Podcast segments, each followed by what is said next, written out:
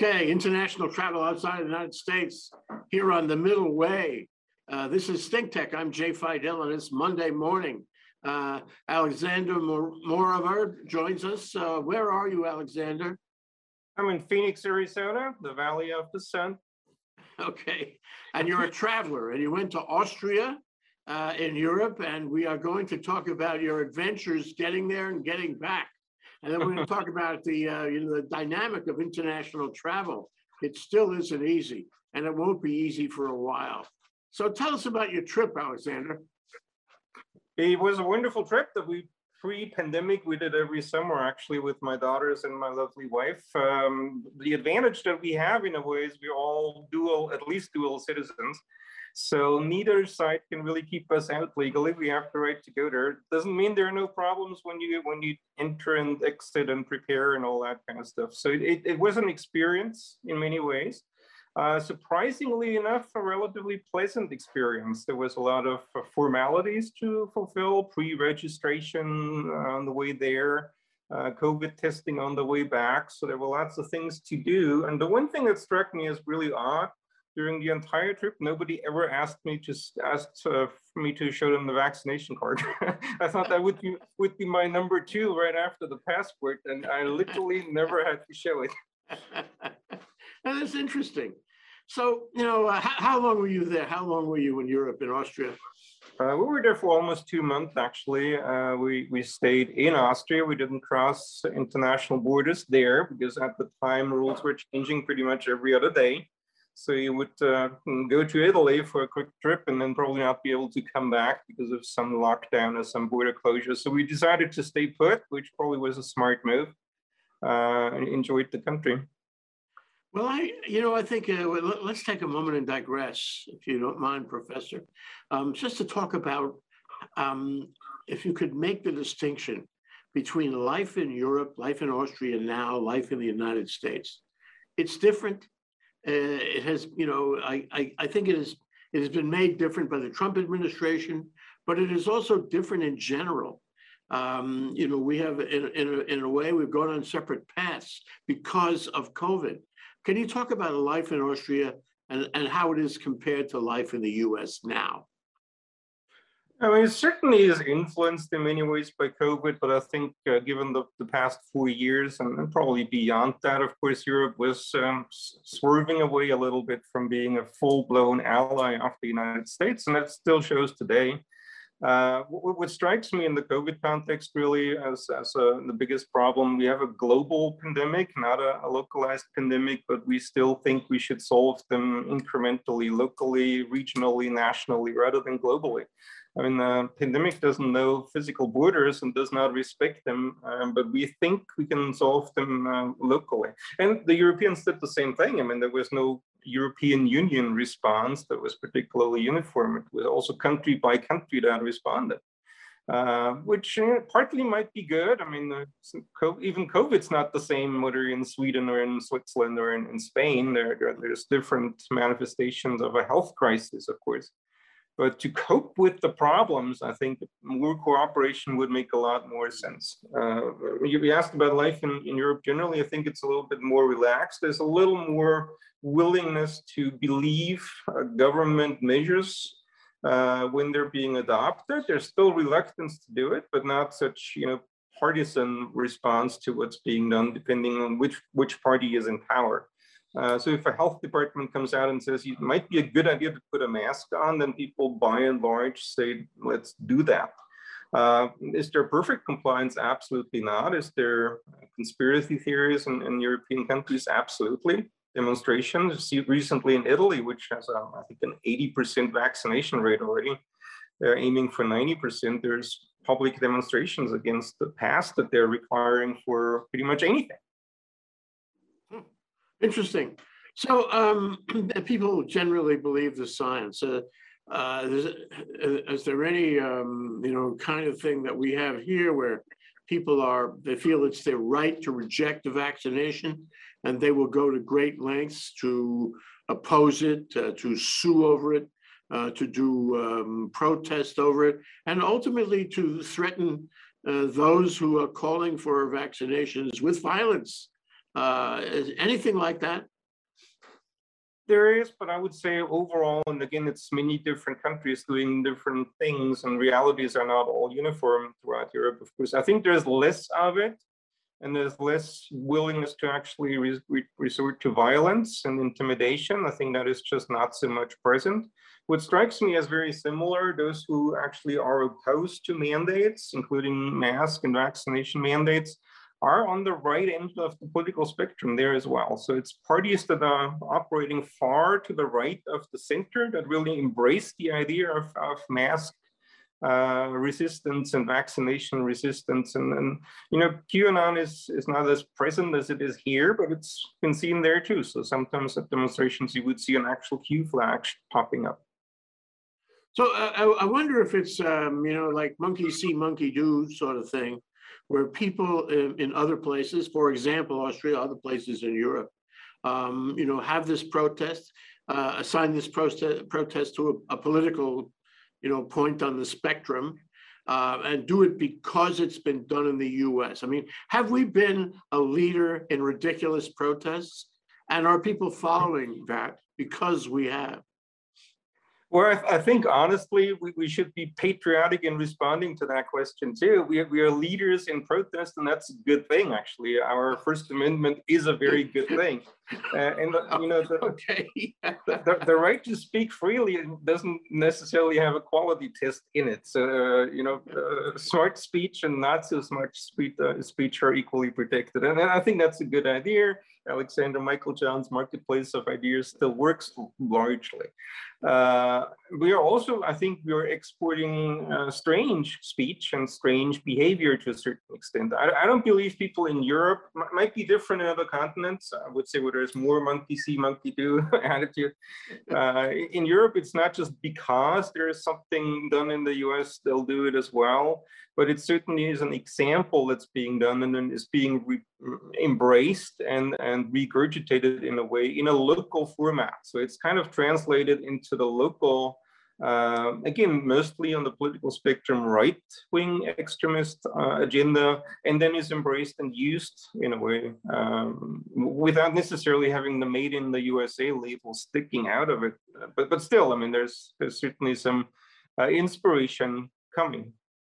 We go one step further, you know, in the US, I mean, there, of course, there are people who protest this sort of thing for on one mm, charade or another, but um, call it a political charade.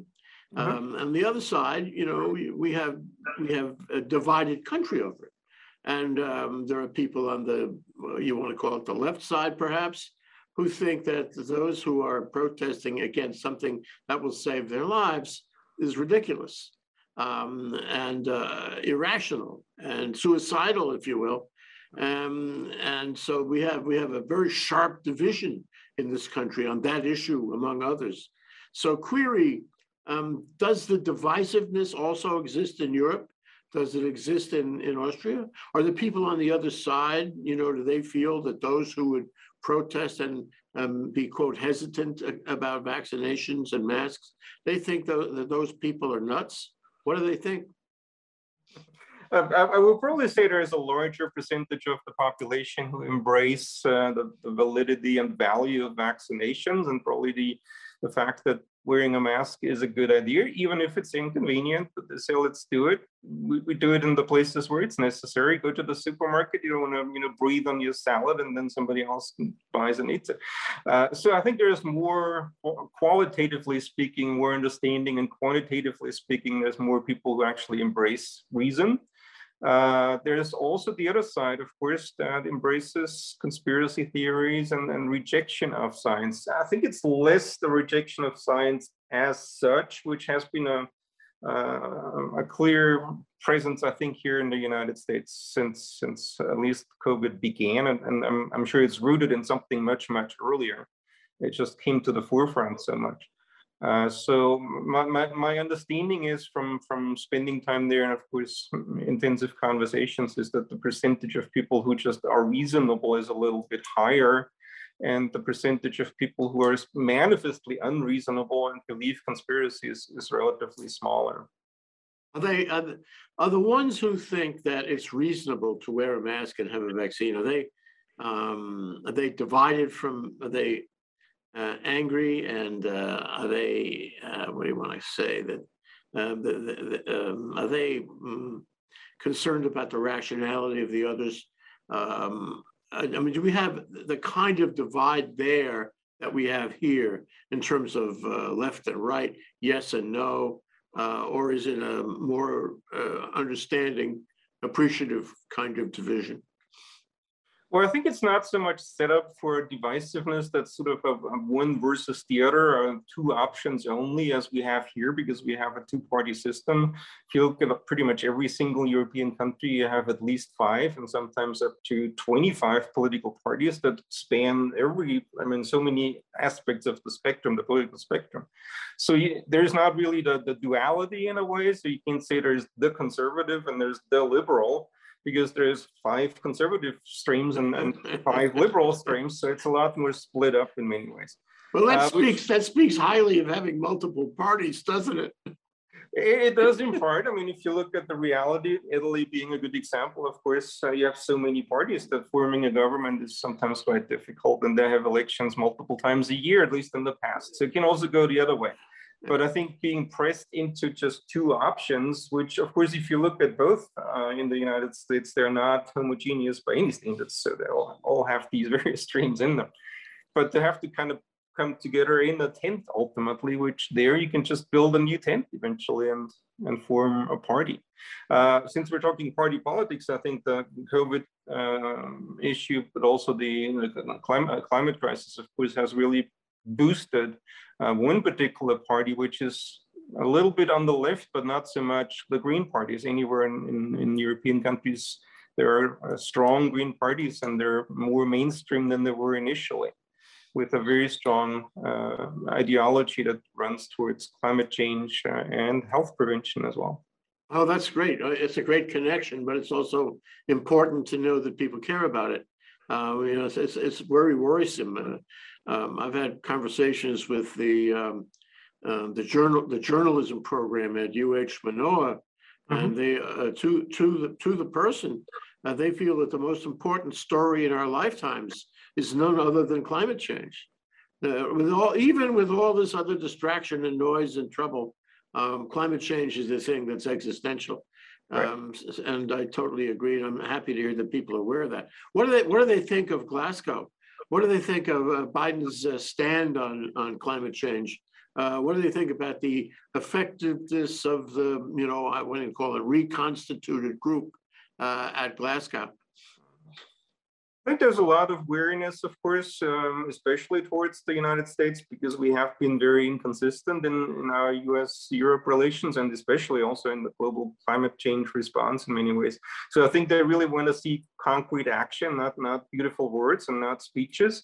I believe Biden uh, did relatively well speaking, but then he's, of course, you know, has, multiple problems at home with getting his package passed. And it seems that uh, we have another uh, kind of winning shot coming out of West Virginia now that it might be even more in peril than we think. So uh, Europe knows that, and Europe certainly wants action instead of words. And I think that you will see that in Glasgow. You you saw it at the G20 meeting already that there's Yeah. there's hesitation and there's uh, a real demand for concrete action. Ah, history will look back on these times and wonder why humanity couldn't figure it out. Uh, that is, if there's anybody left uh, to look back.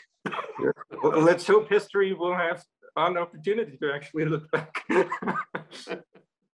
So, what, you know, in general, what is life like in Austria, in Europe, well, through through the lens of Aus- Austria? For example, you know, a lot of people I know, and we talk about it all the time, is uh, we stay home. We don't go out much. Um, people ask us to dinner and to vi- visit them in their homes, and we say, no, uh, we're not ready. Uh, people want to have parties. They want to return to the time of uh, social engagement, if you will. I mean, physical social engagement, not the kind that Mark Zuckerberg is selling. Uh, that Right, kind of yeah. engagement, and and um, you know they, they resist. I resist, and a lot of people I know resist, and so you have a change in the social fabric and in the social connection, if you will. And I wonder, if, did you observe anything like that in Austria? Uh, and what's the dynamic on that? Very much so. I think that's probably a pan-European phenomenon, like a global phenomenon, really, that people are eager to go back to socializing and, and having normal relations with, you know, their peers and and just being able to get outside and do stuff. Uh, Europe, especially Austria, from my experience, had a lot of lockdowns where people were literally told, "Do stay at home unless you need to go to the hospital or to the supermarket." And that went for months. So people would not see their friends, would not go to church, would not attend meetings, would not really socialize at all. And there was a really um, a burning need, I think, for, for doing that in the summer. Uh, when a little bit of opening happened, you were still had mask requirements. You still had very strict uh, requirements for going into public places. So if you went to a restaurant, the waiter had to ask whether you were vaccinated and look at your, your card or you were tested or you were uh, recovered. If you didn't have one of those three, they call them the, the three G's uh, in the German language, uh, you were not you were not admitted to the restaurant. You couldn't attend concerts to the extent that were any. You couldn't hop on a train. You could not really go anywhere. Uh, so people were eager to do that. It, it, it, went a little bit the other the wrong way. Then the numbers right now are pretty bad. I think they're operating at an incidence rate of about 390 or something right now, which is very high. Uh, US put them back in, in uh, group four of the of the risk countries actually. So there's there's concern at this point in time because lots of people then overdid it and uh, that they're partying and that they're hanging out. And then of course numbers came back. And they also opened international borders to an extent. So summer vacation was possible again. Uh, and lots of people brought infections back from that, which of course produced the backlash. So there's by no means perfection there, by, by, by, by no means whatsoever. Uh, there's a lot of errors, uh, trial and error going on as well, yeah. and a lot of frustration too. But the, the universal approach, I think, is similar to here, that at some point we need to figure out a way to getting back to something that is resembles normalcy. How about, how about you? I mean, did you get out as much as you wanted? How was your life affected while you were there for uh, your trip? Uh, did you, you know, I mean, everybody likes to walk in Austria, uh, take take to the mountains, if you will. Um, right. Did you do that? Were you able to get out? Uh, what what what what quality of life did you have while you were there? Uh, surprisingly, very few limitations as long as you followed the simple rules of putting your mask on when you were in a crowd and making sure you had your uh, your document with you that showed you were vaccinated and or one of the three Gs. Then there was really a limited uh, number of things you couldn't do. Uh, was a market trend away from city tourism actually to tourism in the countryside. So places like farms, um, little country hotels were overbooked uh, cities were empty. Uh, I did both actually. We went on a, on a weekend trip to one of the largest cities in Austria, Graz, in a, in a city hotel where you know you had your standards, you could get in and you felt pretty safe actually. You could do your breakfast buffet with all the precautions that they put in place. Uh, we also did a, a, lake vacation where the hotel itself uh, gave the option for unvaccinated people. You can get tested every day for free. So they just went to a little station, uh, a nurse came in and performed the tests, and then people could stay there as well. So it, it was it was well organized.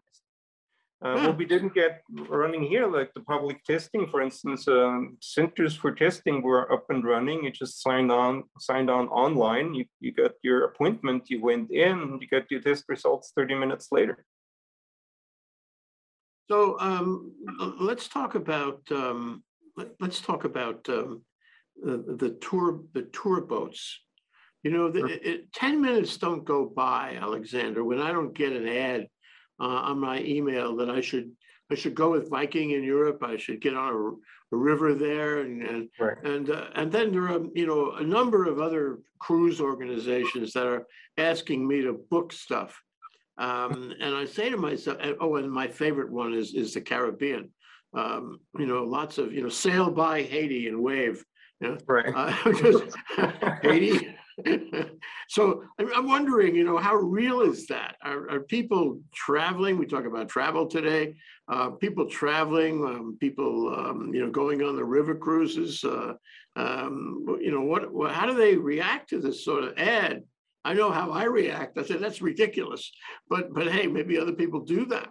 Uh, is is tourism coming back? It, it is coming back. It's coming back sort of based on the rules in place. When you when you look at Europe, for instance, it was a much bilateral approach. I mean, the government of one country would say, we feel that the other country next to us is safe enough, so we'll open the borders as long as they follow our rules. So you had certain uh, groups of tourists coming back in. There was an absolute non-existence, of course, of American tourists at that time because coming in was very uh, restricted and no Chinese tourists who usually make up a large uh, portion of summer tourism specifically. Uh, so if you look at the monetary losses that tourism was suffering at this time and still is suffering, that's, that's enormous. Uh, there was a lot of social legislation adopted to basically catch the most severe damages of, of non-tourism, basically, to make sure that hotels could survive and restaurants could survive to a certain extent. Uh, but that didn't guarantee that everybody actually did. So I think tourism was down to uh, you know the single digits when it comes to percentage at the height of the of the shutdowns, uh, and then started kicking back in uh, during the summer actually, uh, especially late summer. So the, the two months I spent there actually. Salzburg is one of the three most visited towns. That's my hometown in, in Europe. So you normally have hundreds of thousands of tourists uh, meandering around uh, in any given week. Uh, first week I was there, there was probably two or three that I encountered on a, on a two hour long walk uh, through town. Uh, towards the end of our stay, two months later, it clearly had changed and there was larger groups, especially of certain uh, tourists, Germans, for instance, Italians, Swiss, Eastern Europeans were allowed back in after the numbers had gone down. So that they tried to get people back in uh, as quickly as possible, but also as reasonably as possible. Uh, did it work out? It's you know, we'll probably need 20 years of, of uh, very thorough sociological and medical research to work through what really happened during the, the COVID pandemic. I think partly it worked, partly it failed. The numbers right now are not so encouraging. Yeah, as you said, trial and error. We learn in this case by trial and error and different places diff- have different trials and different errors. And Right. it, it would be so much better if they were scientifically coordinated. Um, Yeah. well, let's, let's talk about the, uh, you know, the, the economy for a moment. Um, you know, I, I feel that, um, that, that business always wants to get back in business. Uh. They, they, or, you know, they've got to survive. They've got to have a bottom line or they have to go out of business, which would be tragic for each business and for Right. A collective of businesses. Um, so they are pushing government. They're always pushing gov- lobbying everywhere you, you can you can see they're lobbying government should reopen things. And Mhm. um, you know that was a huge mistake back in March and April last year. Um, and it may to some extent be a trial and error mistake now. Um, but you know the process. Business pushes government to reopen. Right. Um, but query, how is business doing? Um, you know, are, are people not going back to work as they are in the US, you know, the, the resignation phenomenon?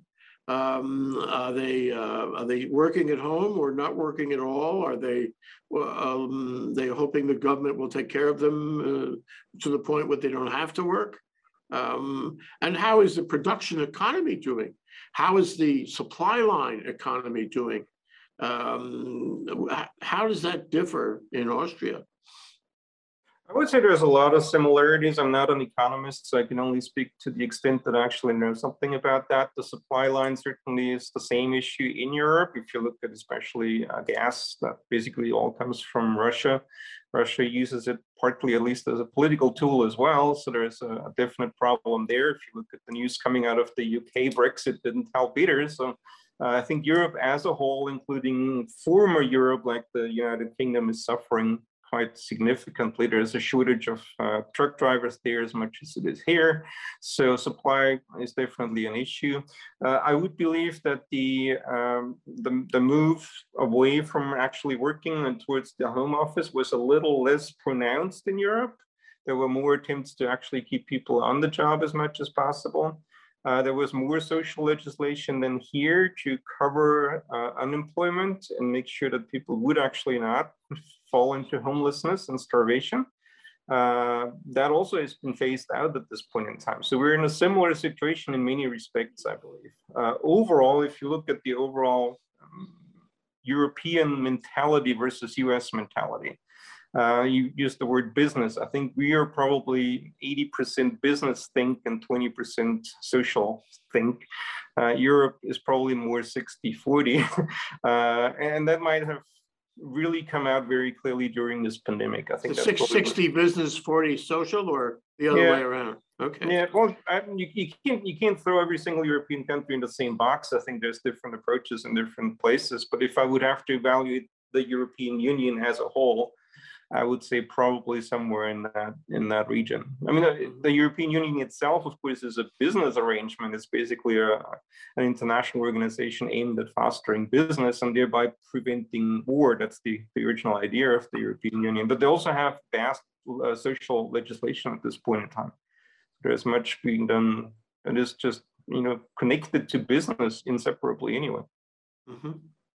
Well, you know, during, during the pandemic, my wife and I have seen, uh, we've seen the big computer companies get bigger and more arrogant, if you will.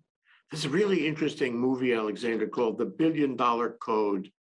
And it's the story of a, a, a cell of uh, German developers, artists, artists and developers who invent what amounts later to Google Earth. And Mhm. Google Earth uh, somehow steals it from them, uh, according to the movie. And Mhm. um, this is a really phenomenal thing because you see the strength of, of the European effort in programming, but it's completely overwhelmed by the American capital effort in allowing for really, really big computer companies, software companies. On the other hand, I have observed uh, a number of companies, even in Eastern Europe. I'm dealing with one now in Kiev, um, who first class, first class software. Uh, another one in Istanbul, first class. So, and I, you know, in the soft underbelly, there are a lot of competitive software companies. Huh. And, and I suspect this is part of the kind of global view of yes, we can sell software across a border. All we've got to do is get down there and learn how to make it. Um, do you find that? Is there a, a a heightened awareness of software and computer activity, uh, networking activity, mm, virtual virtual activity uh, in Austria and in Europe? oh absolutely. I think that's that that's the same as here. There's a there's entrepreneurial spirits out there operating in, in the reality that you know social interaction was pushed towards the, the virtual world to a certain extent during the, the past 18 months uh, and they certainly have grown in many respects. I think the Europeans also, at least to a certain extent, had a bit of a regulatory approach towards the freedom to replicate and duplicate and, and quadruplicate and involve everything in one big corporation. They took on Google a little bit more aggressively than we did here in this country when it comes to personality rights, for instance. So I think the jurisprudence also, if you look at the European Court of Justice, however imperfect it is, uh, it puts individual rights uh, at, a, at a slightly higher level of protection than we we do when it comes to interaction with big computer companies, and also the protection of the right not to be pursued for the rest of your life for everything you put on Facebook or whatever it's called now, uh, has found a little bit more sympathy with the judges and the regulators there. So I think we're probably a little bit more mellow in Europe uh, when it comes to uh, to that, a little bit more human.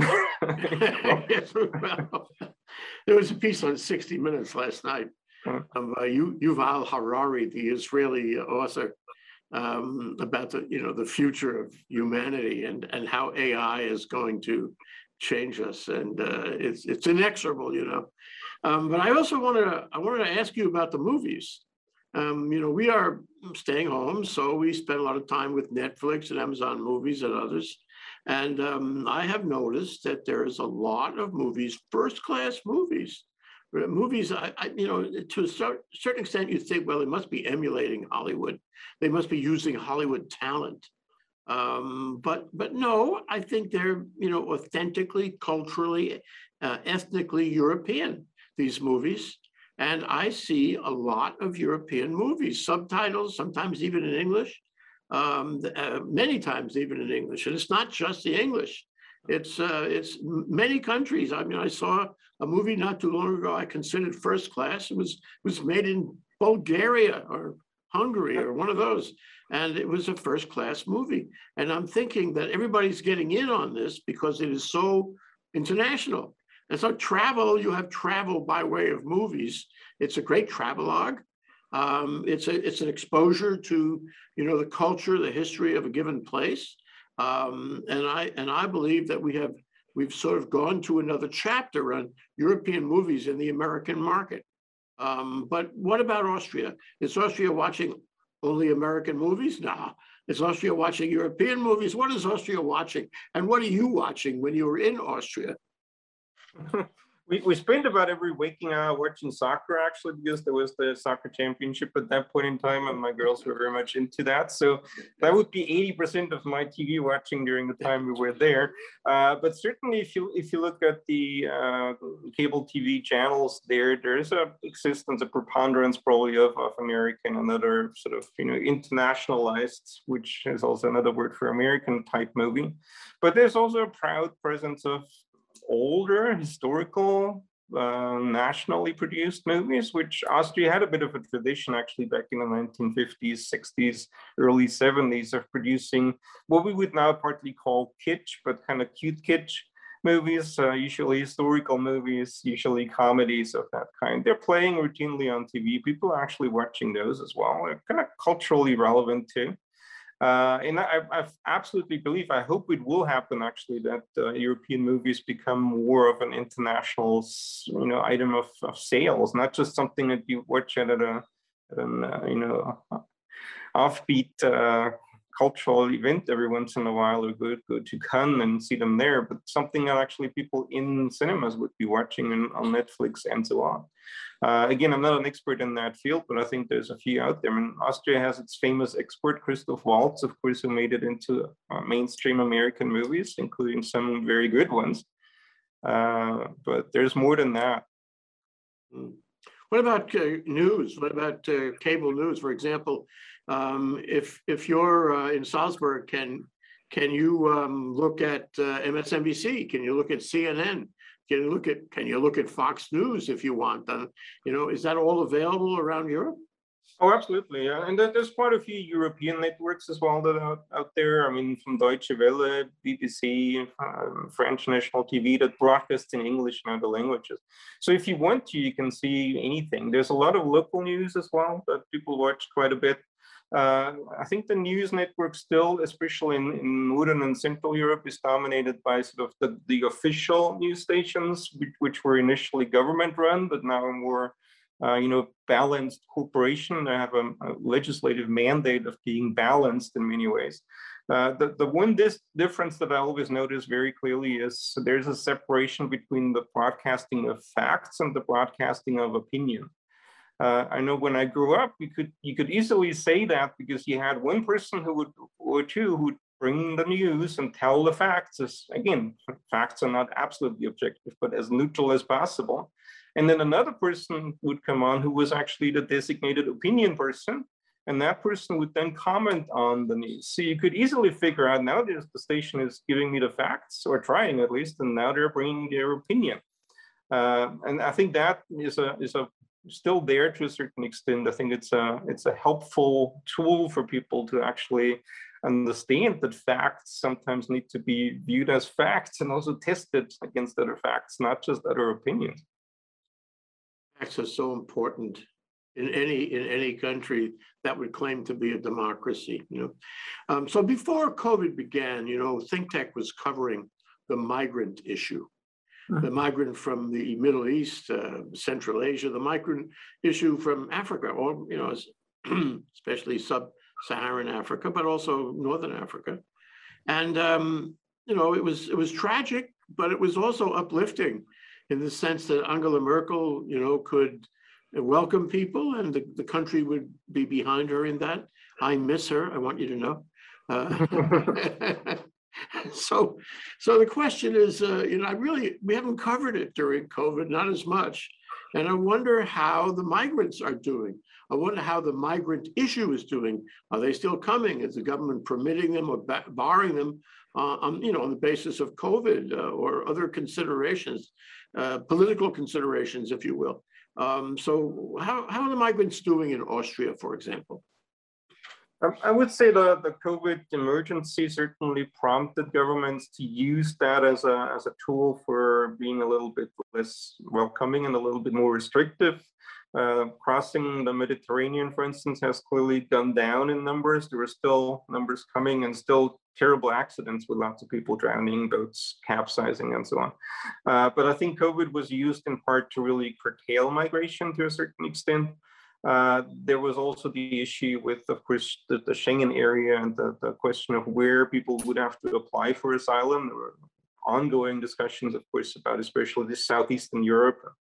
Uh, Turkey now is, has used the migrant issue in part as a bargaining chip as well about releasing or not releasing migrants into the European Union. The same goes for Belarus and, and, and the Ukraine in, in a certain extent. So that, that's certainly definitely a big issue out there. I don't think migrants have benefited in any way from, from COVID. There was no increased sympathy. There was no understanding that people can't be returned into uh, countries that are much less equipped to deal with a, a global pandemic than what are currently.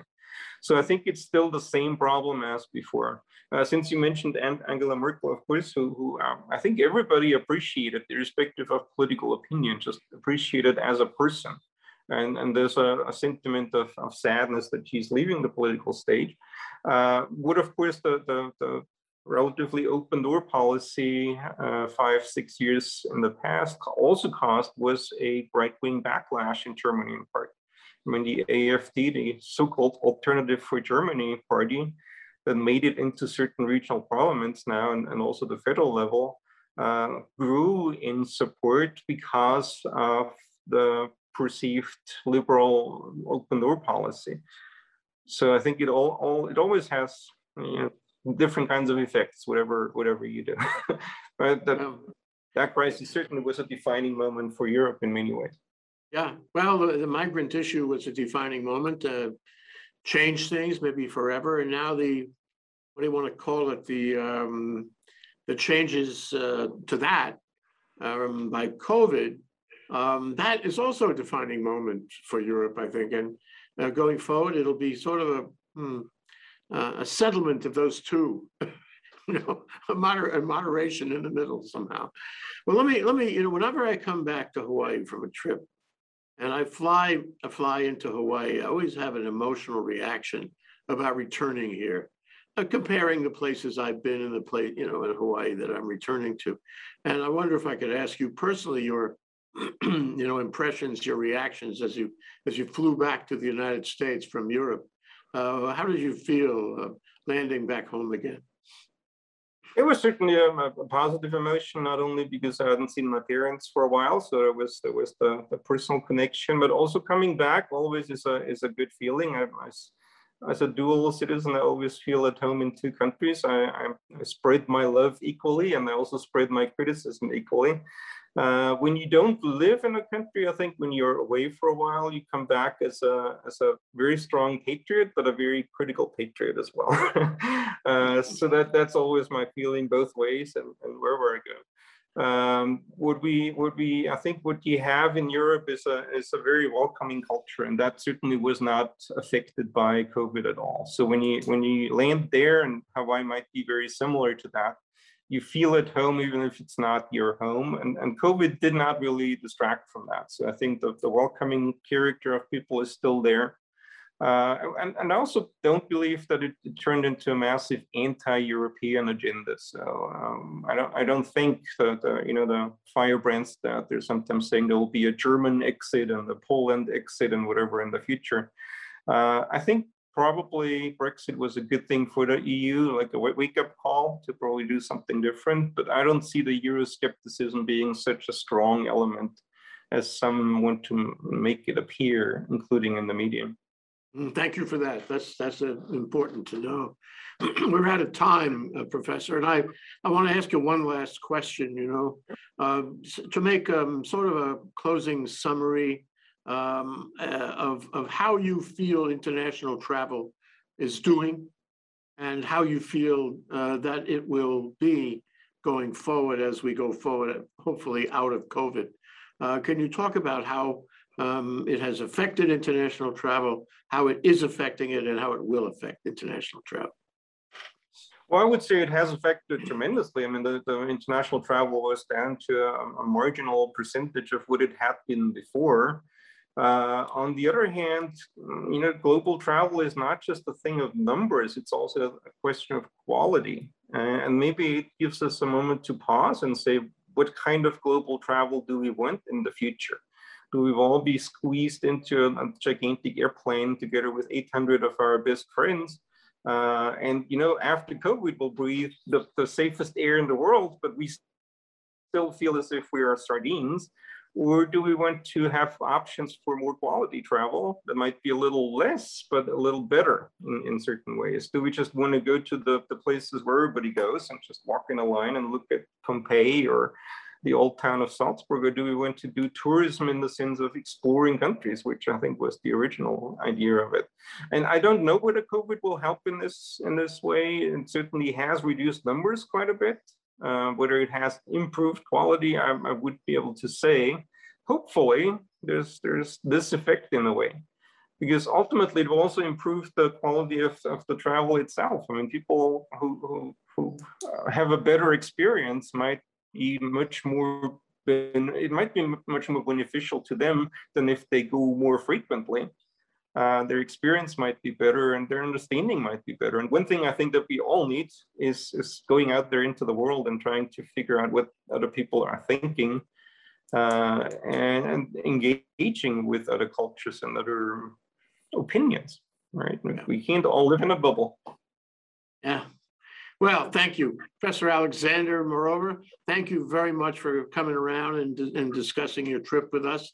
I can only say that I, I wish I had been with you in between the soccer matches to take a two-week, uh, rather a two a two-hour tour of Salzburg. Um, and I think if you do that, um, you can be and you are a Renaissance man. Thank you, Alexander. Very much appreciated. A pleasure as always. Thank you, Jay.